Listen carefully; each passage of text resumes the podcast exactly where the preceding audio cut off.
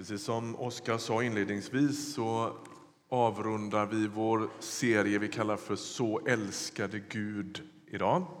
Och jag skulle vilja läsa tillsammans med dig från Jesaja bok kapitel 25 där det står så här. Vi ska läsa några versar med början i vers 6.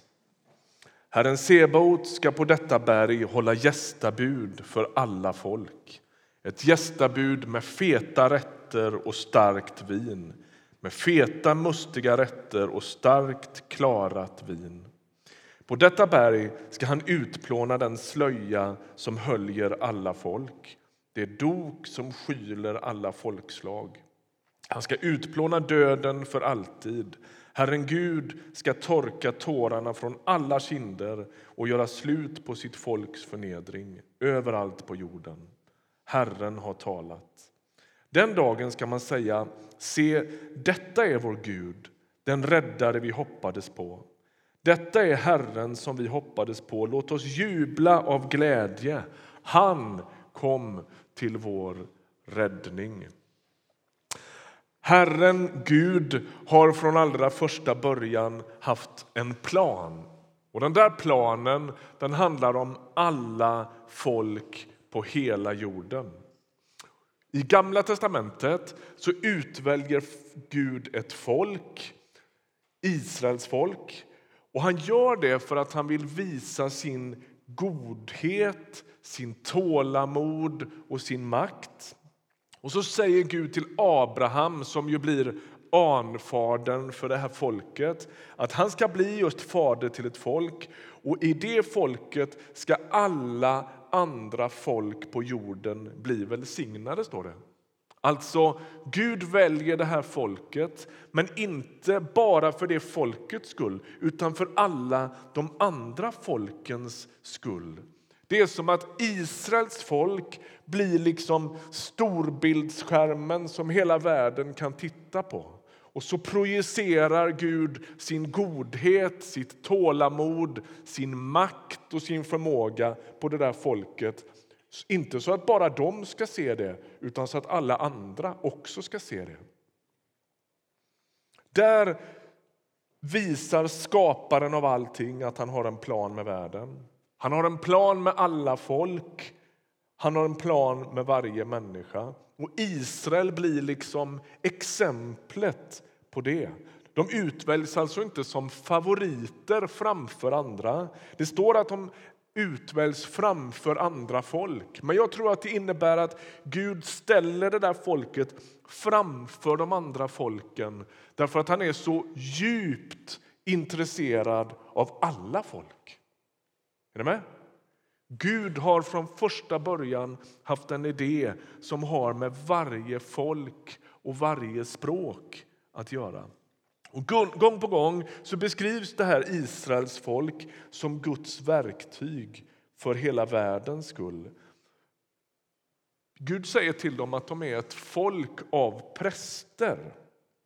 Och en präst i Gamla testamentet finns som en medlare mellan människa och Gud. Och Israel blir alltså det folk som kopplar ihop Gud och alla de andra folken. De är ett helt folk av präster. Länken, sammankopplingen, ehm, kontaktytan mellan Gud och alla de andra folken. Och så får vi veta i den här texten som vi just läste från Jesaja-boken att planen lever.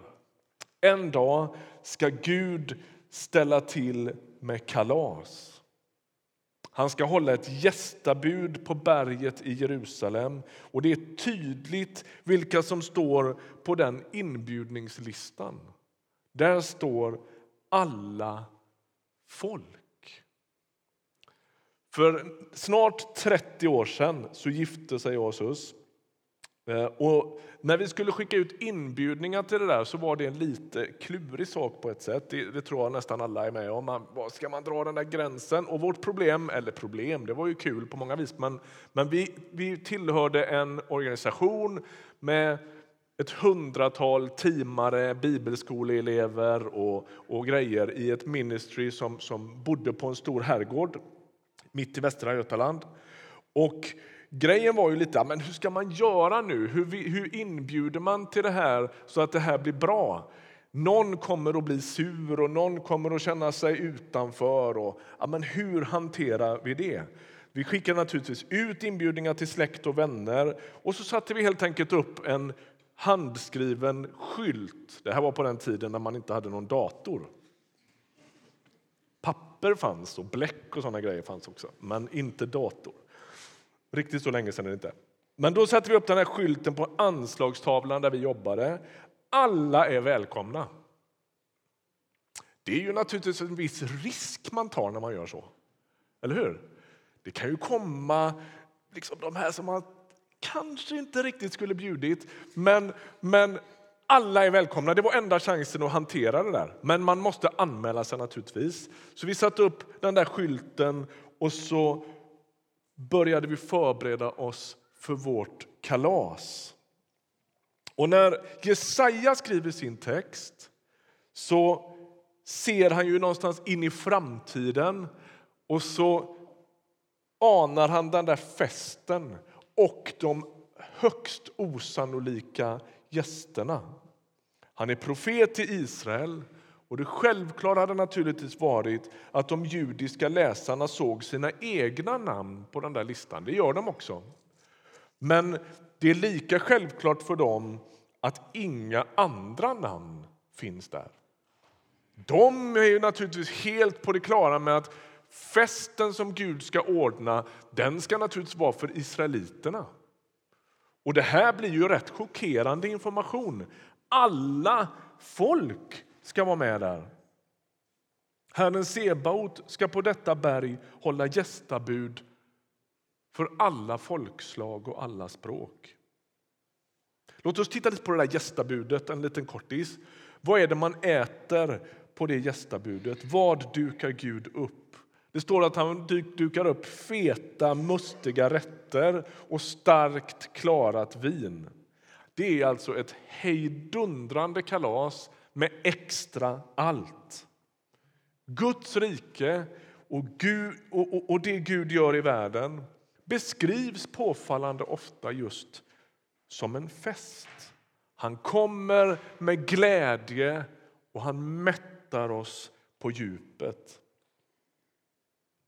Vad gör det med din gudsbild att Bibeln gång på gång talar om Guds handlande som ett stort kalas? Gör det någonting med din bild av vem Gud är? Att han älskar fest. Och sen står det i den här texten, vers 7 På detta berg ska han utplåna den slöja som höljer alla folk, det dok som skyler alla folkslag. Slöja och dok. Dels döljer ju en slöja något och i en del andra bibeltexter så visar det sig att det som händer när Jesus kommer och när den helige Ande ges till människan det är att slöjan tas bort och man plötsligt kan se vem han är. Det är som att man har varit förblindad. Men så står det också om ett dok. Och ett dok är bilden av sorg. När man skyler sitt ansikte i sorg. Det var inte så ovanligt förr. När man, när man hade sorg så hängde man på sig ett dok. En slags för att skyla sitt ansikte. Det är som att Gud på det där berget i Jerusalem ska ta bort sorgen som skyler alla folkslag. Profeten Jesaja står på berget i Jerusalem och säger på detta berg ska sorgen utplånas. Döden ska utplånas och ett antal hundra år efter detta så blir det just på avrättningsplatsen i Jerusalem som sorgen vänds i hopp. och döden utplånas för alltid. Jag har funderat en del på det där med att ta med sig festen till världens sorg och tänker att det är det som är mission och evangelisation. Jag hörde en bra definition en gång på vad evangelisation är. Det vi hörde Oskar berätta om här när man delar med sig till människor av sin tro. Då var det någon som sa evangelisation det är när en hungrig människa berättar för en annan hungrig människa vart det finns bröd. Jag tycker det är en bra definition. Vi som har varit med länge i en kyrka och liksom hamnat i rätt mycket tekniker och ni vet, gör så här så blir det så och, och det ska vara så mycket manualer och grejer. Jag tycker det där är ganska schysst beskrivet. En hungrig människa berättar för en annan hungrig människa vart det finns bröd. Jag har smakat på något. Jag har varit med om något. Nu delar jag det med dig. Låt mig få ge några exempel på när festen drar in i människors liv. För ett antal år sedan så var vi några stycken härifrån församlingen som åkte med på en missionsresa till Bangladesh. Vi hade utåtriktade open air-möten på kvällarna och bad för människor och predikade evangelium ifrån en scen med ljudanläggning på högsta volym där. Och dagen efter ett av de här, en av de här gudstjänsterna så satt vi och hade undervisning på dagen med ett team med unga evangelister från Bangladesh. Och så kommer det en kvinna och ställer sig i dörren och liksom stör den här undervisningen lite. Och så står hon och ropar halleluja. Ropar hon. Halleluja! Och jag undervisar där och blir lite så här, men vem är hon? Och så, där. och så är det någon som säger, men du, henne bad jag för igår. Okej, okay vad tror du hon har varit med om? Ja, bönämnet var att hon var stum. Är ni med? Det gjorde inget att hon störde. Är ni med? Festen drar in i en liten by i södra Bangladesh. Eller här i stan, Stadsmissionen arbetar bland Europas allra mest utsatta, romerna som sitter och tigger på gatorna. Min frus Sus jobbar där. Hon berättar för mig att häromdagen fick de en, de får ofta gåvor, det kan vara bröd och frukt och allt möjligt från olika företag. Och häromdagen fick de en jättestor um, behållare med vispgrädde. Det är inte så lätt att handskas med så mycket vispgrädde. Så nu gör de allt möjligt. Nu bakar de våfflor och nu håller de på. Och häromdagen gjorde de chokladmousse till gästerna i soppserveringen där. Feta, mustiga rätter till alla folk. Ser du hur festen drar fram och rör vid människor? Det har liksom redan börjat. Eller språkcafé till vår källare. Fika och samtal. Människor från hela världen möts i källan här i Ryttis och Guds rike utbreds. Festen fortsätter, glädjen sprids. Eller Linneas film som vi såg här om vad som sker i Asien. Församlingar bildas, människor kommer till tro, extrem fattigdom avhjälps och festen drar fram. När du lämnar gudstjänsten och fikat idag för att gå ut genom de där lila dörrarna ut i din vardag. Tänk om du skulle betrakta dig själv som en utsänd festfixare. Då. Fundera över hur du i din vardag skulle kunna vara festfixaren som utbreder kalaset som Gud har jobbat med sedan världens skapelse. Tänk om det var så att alla vi här, vi är ett antal hundra människor här. Tänk om vi gick ut för att utbreda festen. Tänk om vi gick ut i förorterna här i Linköping, på skolorna, på förskolorna, i eh, arbetslivet, i, i pensionärsträffarna, bland dina vänner, bland din, på ditt symöte, i föreningsliv, när du idrottar, wherever you are. Vad du än gör, när du kommer ut där så kommer du som en festens... Det här är, det här är typiskt för Guds rike. När Jesus kommer så liksom skärps det här på något sätt. Han har ju fest. Han brider ut festen och människor fattar ingenting. För han är så annorlunda mot vad de trodde att han skulle vara. Han är ju en kalaskille. Några frågor anmäler sig. Vem ska fixa fest i inbördeskrigets Jemen? Bara som exempel. UNHCR de säger så här. Miljoner barn och familjer är på flykt från bombattacker och flyganfall i Jemen. Inbördeskriget har slagit landet i spillror. Det är en av världens största och mest akuta kriser. 22,2 miljoner människor behöver stöd för att bara överleva just nu.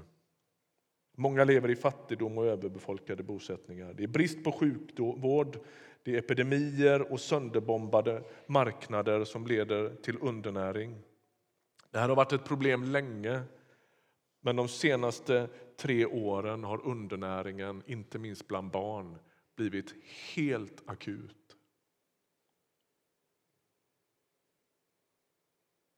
Vem går till Jemen? Sorgens dok behöver lyftas av.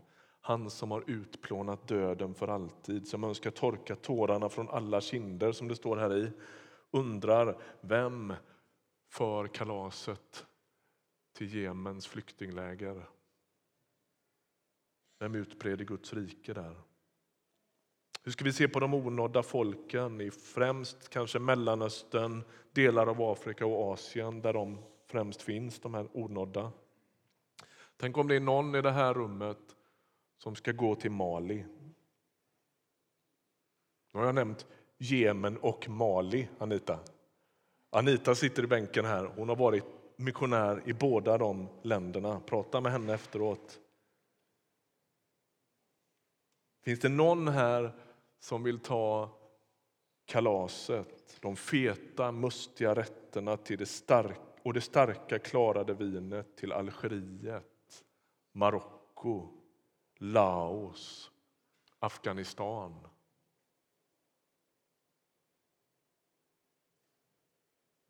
Vem fixar festen? Vi har tre söndagar i rad nu läst liknelsen om den förlorade sonen som kom hem. Fadern väntade, han längtade, han gav aldrig upp. Den här yngste sonen han sölar ner sig, förnedrar sig, förfuskar allt men kommer till slut hem. Och vad händer då? Jo, då blir det fest.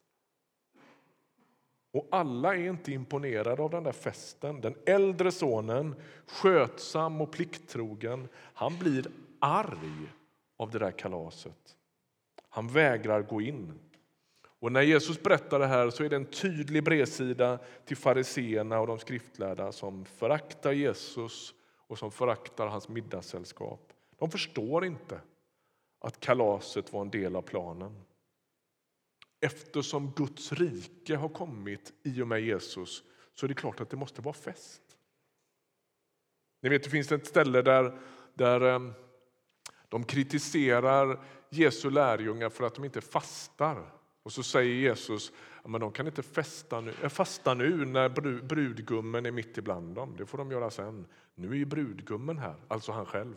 Nu är det kalas. Är ni med på hur det här går igenom i hela Bibeln? Hur Guds rike kommer med fest. En dag ska Jesus samla människor av alla folk och alla språk. Då kommer mongoler som har hört evangeliet för första gången av svenska missionärer från Linköping och sitta med på den festen. Burmeser har en plats vid bordet. Rohingyer, tidigare sårade och förnedrade, ska kalasa på feta rätter. Och så sitter de där vid det här kalaset med Jesus som självklart centrum. Och så är det något med Jesu händer. Man kan inte riktigt slita blicken från händerna som fortfarande bär sår. Han var också förnedrad och sårad.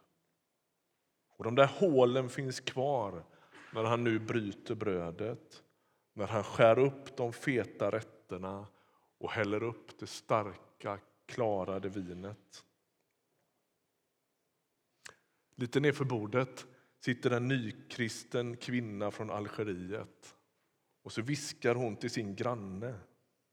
Vad är det för en näsduk som ligger på bordet? Grannen han är en ung skatekille från Skäggetorp i Sverige.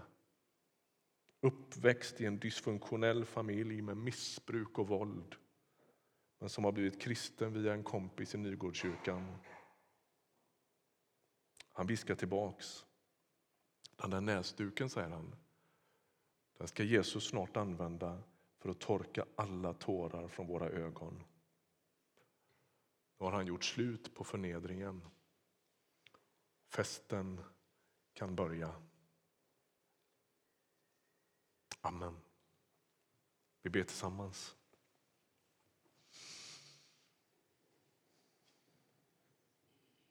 Jesus, tack att du är den som utplånar förnedringen. Det går långsamt. Men vi tror att det ska ske. By efter by, människa efter människa folkslag efter folkslag, språk efter språk få tag på det du har att ge. Tack att festen utbreder sig. Jag ber för mina vänner i Ryttargårdskyrkan idag. Jag ber om att du ska tala med oss. Jag ber för den som sitter i bänken och behöver få säga ett ja till festen. Jag ber om mod att säga ja till din inbjudan. Jag ber om mod att anmäla sig. Bli en del av ditt sällskap, din fest, din familj. Så ber vi för alla oss som har gjort det för länge sedan. Tala med oss om var vi ska utbreda festen.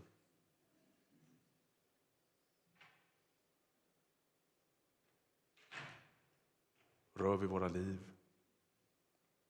Skulle jag be att någon människa här inne skulle kunna se tillbaka på den här gudstjänsten och säga Gud rörde vid mitt hjärta och satte mig i rörelse till en helt annan del av stan eller Sverige eller världen.